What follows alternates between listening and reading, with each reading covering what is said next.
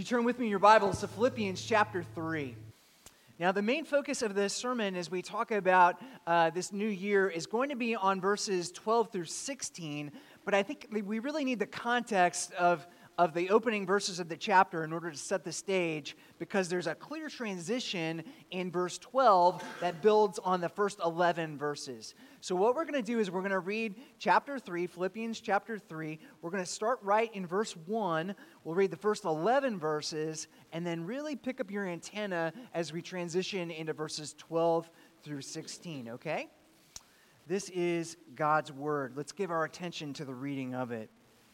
Finally, my brothers, Paul writes, rejoice in the Lord. To write the same things to you is no trouble to me and is safe to you. Look out for the dogs. Look out for the evildoers, those who mutilate the flesh.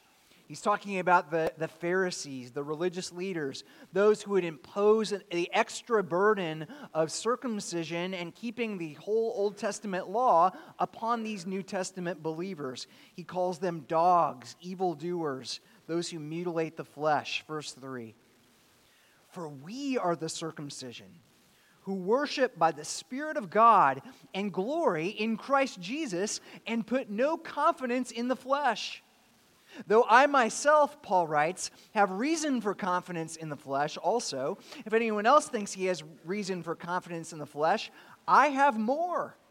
Circumcised on the eighth day, of the people of Israel, of the tribe of Benjamin, a Hebrew of Hebrews. As to the law, a Pharisee. As to zeal, a persecutor of the church. As to righteousness under the law, blameless. But whatever gain I had, I counted as loss for the sake of Christ. Indeed, I count everything as loss because of the surpassing worth of knowing Christ Jesus my Lord. For his sake, I have suffered the loss of all things and count them as rubbish in order that I may gain Christ and be found in him, not having a righteousness of my own that comes from the law but that which comes through faith in Christ. The righteousness from God that depends on faith, that I may know him and the power of his resurrection, and may share his sufferings, becoming like him in his death, by that any means possible I may attain the resurrection from the dead. Verse 12. Not that I have already obtained this or am already perfect, but I press on to make it my own because Christ Jesus has made me his own. Brothers and sisters, I do not consider that I have made it my own, but one thing I do, forgetting what lies behind and straining forward to what lies ahead, I press on toward the goal for the prize of the upward call of God in Christ Jesus. Let those of us who are mature think this way. And if in anything you think otherwise, God will reveal that also to you. Only let us hold true to what we have attained. This is God's word. Let's go to Him in prayer. Oh Lord our God, I pray that you would give us strength to run the race that you have set before us. Lord God, we each have our own race. We are individuals, and yet we are running towards the same goal, the same destination, the same glory which we have in Christ. I pray, Lord God, that you would give us the endurance and the passion and the energy and the excitement to run the race that you have set before us, not only in this year, but every year until you call us home to glory hear our prayer, for we pray in Jesus' name. Amen. In 1954, Roger Bannister from London and John Landy from Australia faced off in a race that has become known as the Miracle Mile. Just three months earlier, uh, Bannister became the first man ever to run a sub four minute mile. He ran the mile in three minutes and 59 seconds. Six weeks after Bannister broke the four minute barrier, another man, Landy, became the second man to run a sub four minute mile. They were the two fastest milers in the entire world. Now, going into the race that pitted Bannister versus Landy to determine who was going to be the fastest runner in all the world, Bannister had a strategy. He would be the tortoise to Landy's hare. He would run the first two laps of the four lap race using his normal pace with his normal energy. He would slow down for lap number three, and then he would pour it on in the fourth and final lap of the race, hoping that Landy would run out of energy at just the precise moment that Bannister could pass him and finish the race first. There was a problem. It didn't work his plan was a complete and utter disaster. The moment Bannister slowed down on lap number three, Landy opened up a seemingly insurmountable lead. He was so far ahead of Bannister going into the final lap of the race that it would take a miracle for Bannister to catch him. Thankfully, Bannister believed in miracles with the crowd roaring, an uproarious din, the two men matched each other stride for stride going into the home stretch. Landy, Bannister, the man from the old world, the man from the new world, the two fastest runners on planet Earth were down and neck and neck going into the final stretch, stride for stride. Landy clinging to a narrow lead. And then it happened unable to hear Landy's footsteps over the roar of the cr- crowd, unable to hear Ban- Bannister's footsteps over the roar of the crowd, Landy glanced ever so slightly over his left shoulder. And as he did, Bannister surged forward over his right shoulder and crossed the finish line first. It was such an amazing moment that afterwards, the city of Vancouver, where the race took place, commissioned a statue to commemorate the miracle mile. Here it is.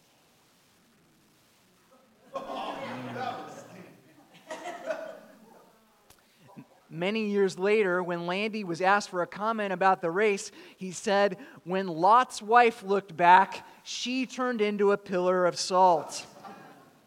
When I looked back, I was turned into a pillar of bronze. This morning, we're going to talk about keeping the pace and running the race. We're going to talk about how to start strong and finish strong as we enter a new year filled with new challenges and new opportunities. Now, running is a fitting metaphor for the Christian life, one that the Apostle Paul returned to over and over again, one that the author of the book of Hebrews used on one particular occasion in Hebrews chapter 12. In Hebrews chapter 12, we read, Therefore, since we are surrounded by so great a cloud of witnesses, Imagine yourself in the stadium filled with every Christian who has ever lived, all of your Christian friends, all of your Christian relatives, all the great Christian missionaries and evangelists are all there cheering and shouting and urging you on. Let us lay aside every weight and sin which clings so closely. Take off your tracksuit, lace up your shoes, stretch, ready yourself for the race and let us run with endurance the race that is set before us, looking to Jesus, the founder and perfecter of our faith. Jesus, who's standing at the finish line waiting for us, who, for the joy that was set before him, endured the cross, despising the shame, and is seated at the right hand of the throne of God. Focus on Jesus. His pain is your gain see him at the finish line, see him standing at the medal stand, his glorious gold medal glintering and glittering in the bright Easter sun. My friends, that is the Christian life. Sometimes it's a sprint. Sometimes it's a marathon. Sometimes it's easy. Sometimes it's very, very hard. There's a starting line, there's a finish line, there are coaches, there are fans in the crowd urging us on, cheering us on. Sadly, some of us will never finish that race because at the last moment, like Landy, we look over our shoulder. We take our eyes off of Jesus and we fall behind. Sadly, some of us will never even start the race because we're so weighted down by guilt and shame and feelings of inadequacy that we don't even know where to begin. Some of us come this morning and we're on the first lap of our race. We're just starting a brand new life of faith. Maybe God is using 2021 to do new things and good things and beautiful things in your life this year. Others of us are on the home stretch. For some of us, the race is almost over. I ref- was reflecting on that as I thought this week about our good friend Max Crabb a marathon runner, fittingly enough, who finished his race this week, who is now with Jesus in glory, having heard that great and glorious pronouncement Well done, good and faithful servant. Jesus was waiting for him across that finish line and has received him this morning. This morning, he is fully capable and fully worshiping God. Now, most of us are somewhere in between, and we're wondering do I have what it takes? Am I on the right path? Do I have the speed? Do I have the skill? Do I have the focus? Do I have the endurance to finish my race? Wherever you are this morning, whether you're at the starting line or the finish line or somewhere in between, Paul has a word of encouragement for you. You can run your race because Jesus won the race. You can keep the pace because of God's amazing grace. Now, if you're taking notes this morning, here's what we're going to do we're going to go all in with the race metaphor. First, we're going to talk about the starting line. Then, we're going to talk about the finish line.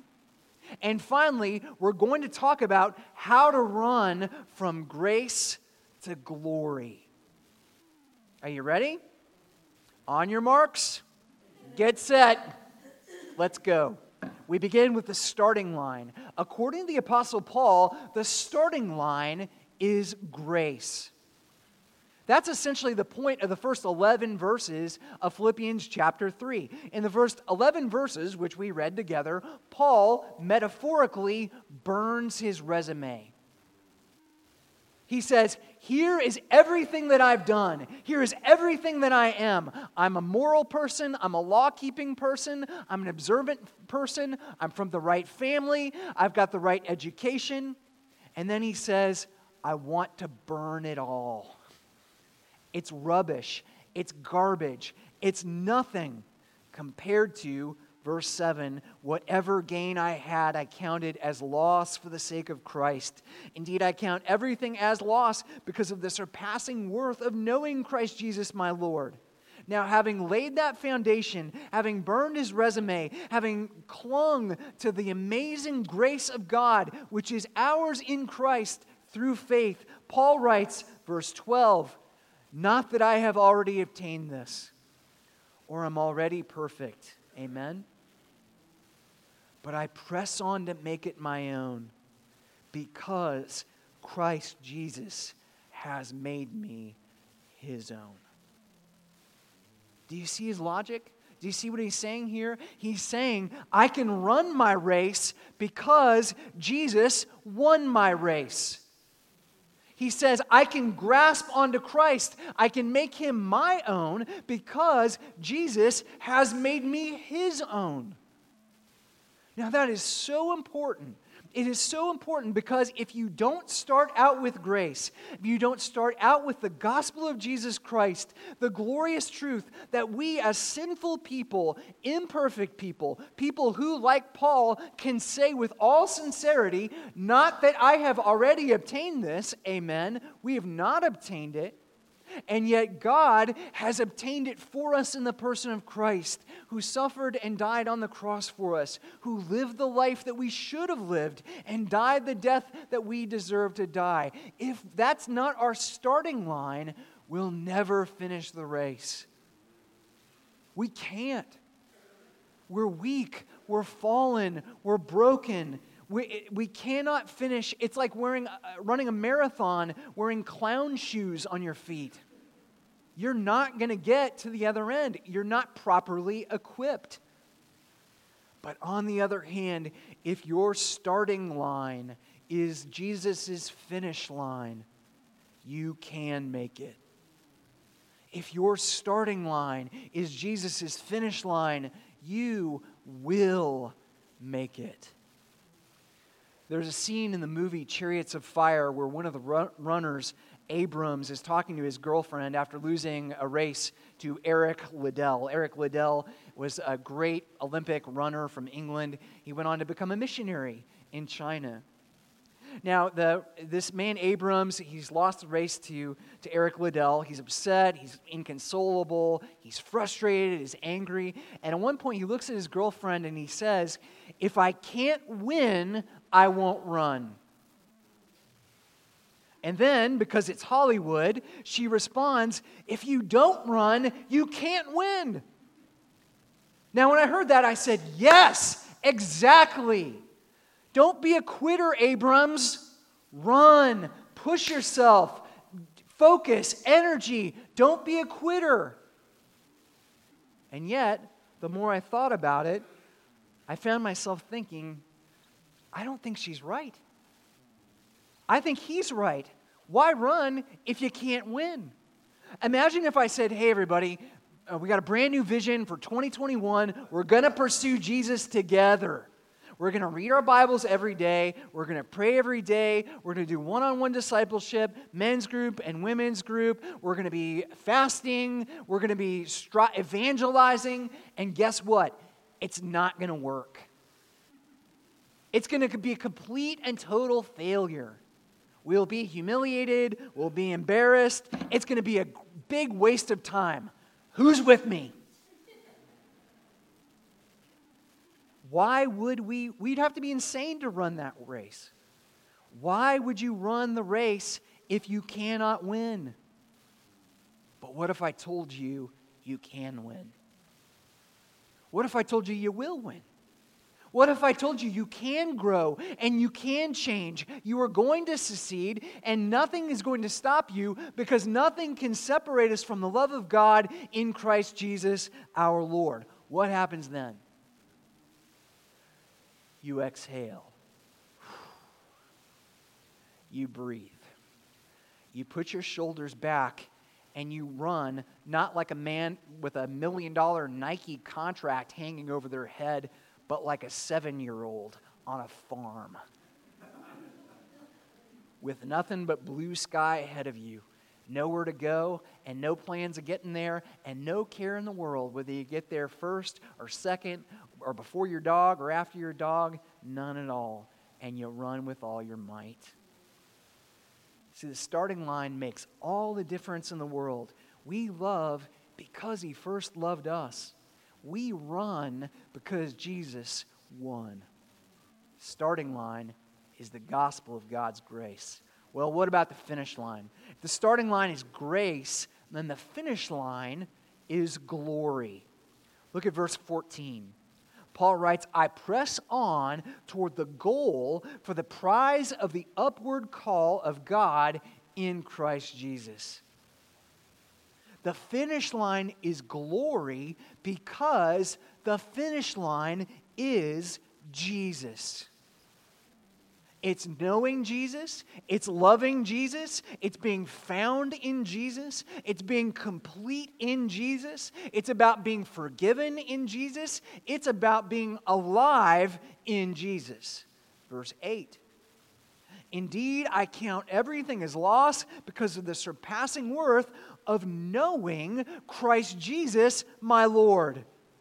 For his sake, I suffered the loss of all things and count them as rubbish in order that I may gain Christ. See, the finish line isn't just a place, heaven. The finish line isn't just an experience, joy, glory, peace, rest. The, per- the finish line is a person, Jesus Christ. It's our Savior, it's our Lord, it's our King. It's the same Jesus who was born in Bethlehem, it's the same Jesus who rose in Jerusalem. It's the same Jesus who died in Calvary, it's the same Jesus who ascended in Bethany. In 1 Corinthians chapter 13, we read, For now we see in a mirror dimly, but then face to face. Now I know in part. Then I shall know fully, even as I am fully known. We run towards the finish line with all of our might because that's where Jesus is. We can see him in the distance, and he's getting closer each and every day. And so, the question I have for you this morning as we face a new year filled with new challenges and new opportunities is this What is your finish line? Is it Jesus? Is it something else? Is it wealth? Is it success? Is it beauty? Is it marriage? Is it uh, kids? Is it grandkids?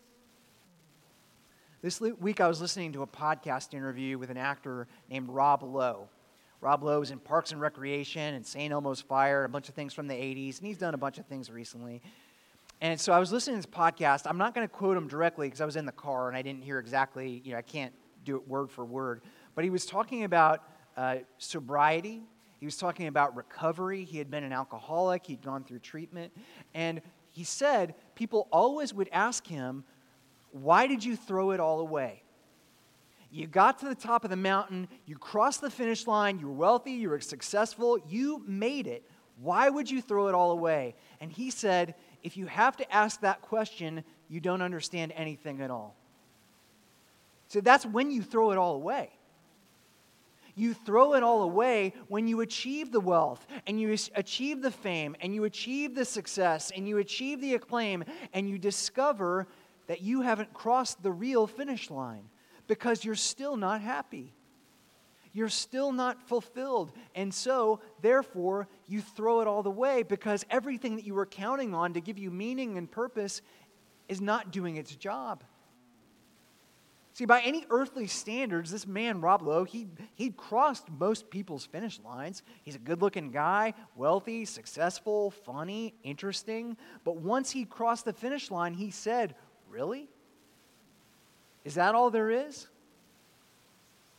Now, we all have goals, and it's a good thing to have goals. We have financial goals, and business goals, and fitness goals, and places we want to go, and people we want to see and meet in 2021. Great. There's nothing wrong with any of that. My question is do you have spiritual goals? Are you running toward the finish line that is Jesus? That's the only finish line that counts. That's the only place where you will find forgiveness. That is the only place where you will find rest. That is the only place where you will find justice. That is the only place where you will find love. The love that you've been looking for your entire life. We start with grace. We're running toward glory. Not a state of mind, not a physical location on a map, not a date on a calendar. We're running toward Jesus. Third thing, last thing, how do we get there? How do we get from grace to glory? If grace is the starting line, glory is the finish line, how do we get there? Well, Paul tells us two things about how to get from the starting line to the finish line.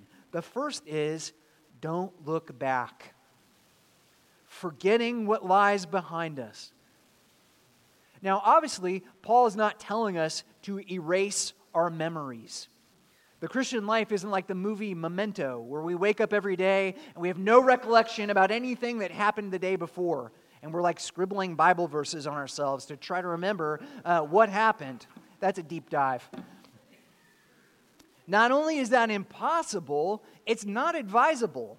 The Bible tells us to remember God's promises. The Bible tells us to remember God's grace. The Bible tells us to remember the foolish things that we have done, not so that we keep condemnation on ourselves, but so that we will not do those foolish things over and over again. If we don't have sanctified memories, then we'll keep falling into the same holes day after day and year after year, and we'll never cross the finish line. We'll never grow in Christ. Forgetting what lies behind isn't amnesia, it's closure. It's closure. It's saying that the sins that I have committed no longer define me whether it is sins that I committed today, whether it's sins that I committed yesterday, whether it's sins that I will commit tomorrow. Those sins have been nailed to the cross. I have been crucified with Christ, and it is no longer I who live, but Jesus who lives in me.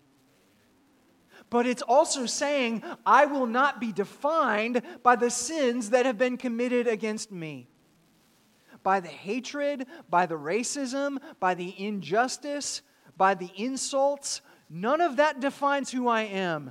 Jesus defines who I am. I am an adopted son, an adopted daughter of the King of Kings and the Lord of Lords. I am who He says that I am, and He says that I am beautiful, that I am handsome, that I am smart, that I'm funny, that I matter to Him, that I have a purpose in this world that transcends the flesh and blood human nature in which we live day by day. I am in Jesus, and Jesus is in me. So don't look back.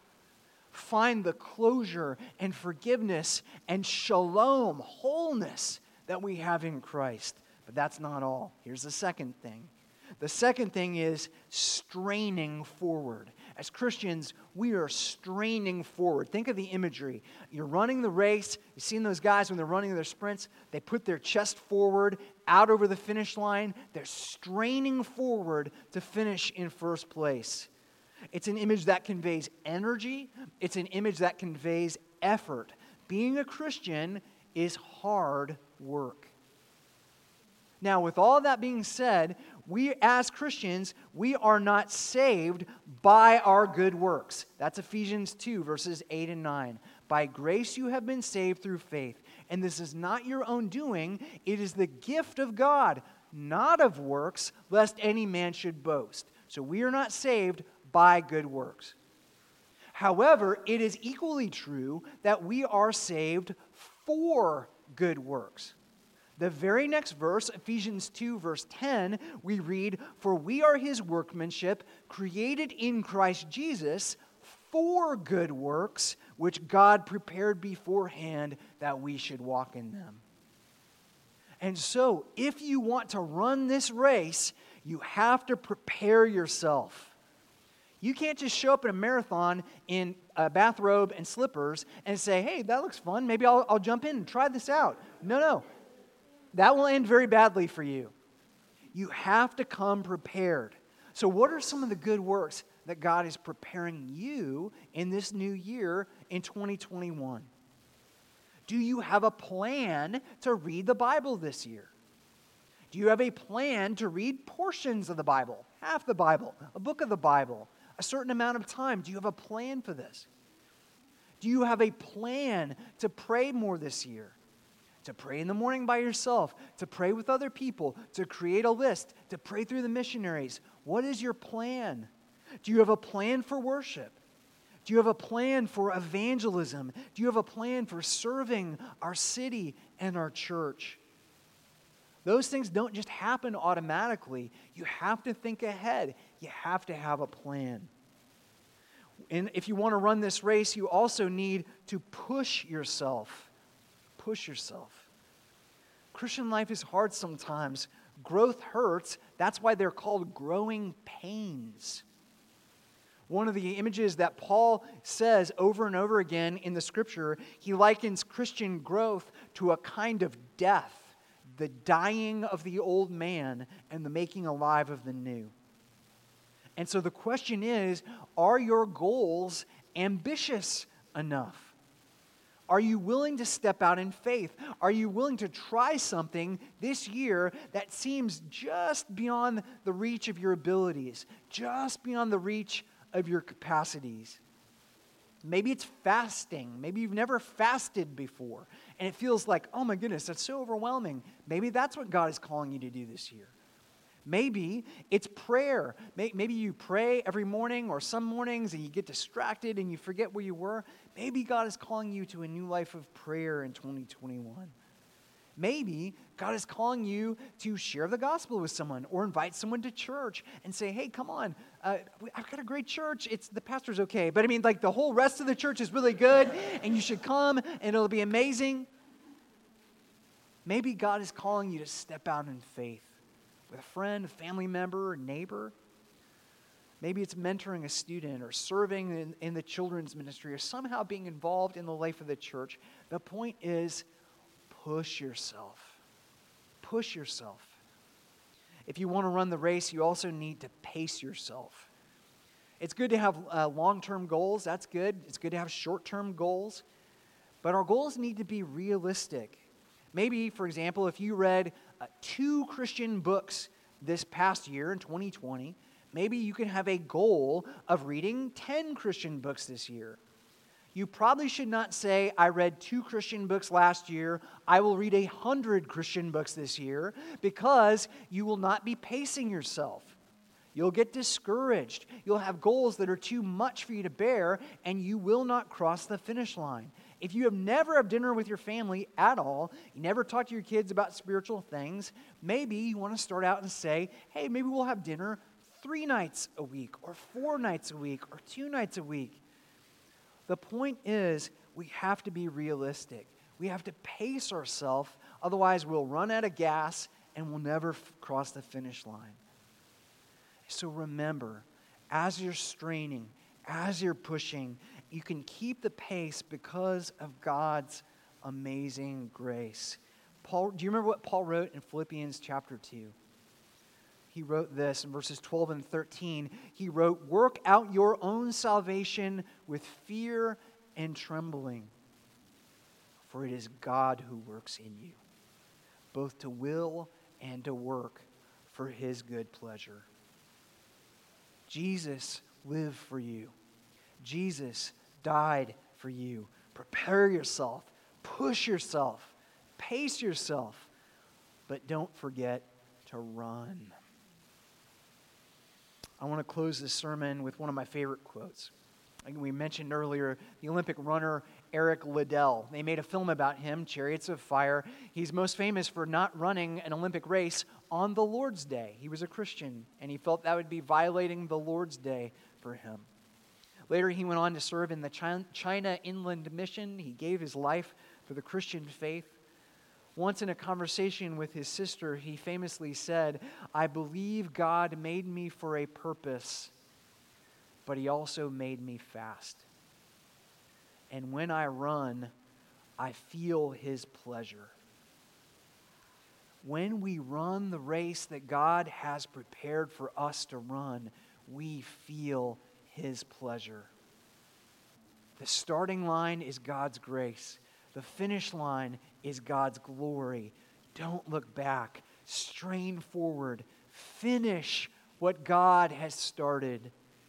And I am sure of this that he who began a good work in you will bring it to completion at the day of Christ Jesus our Lord.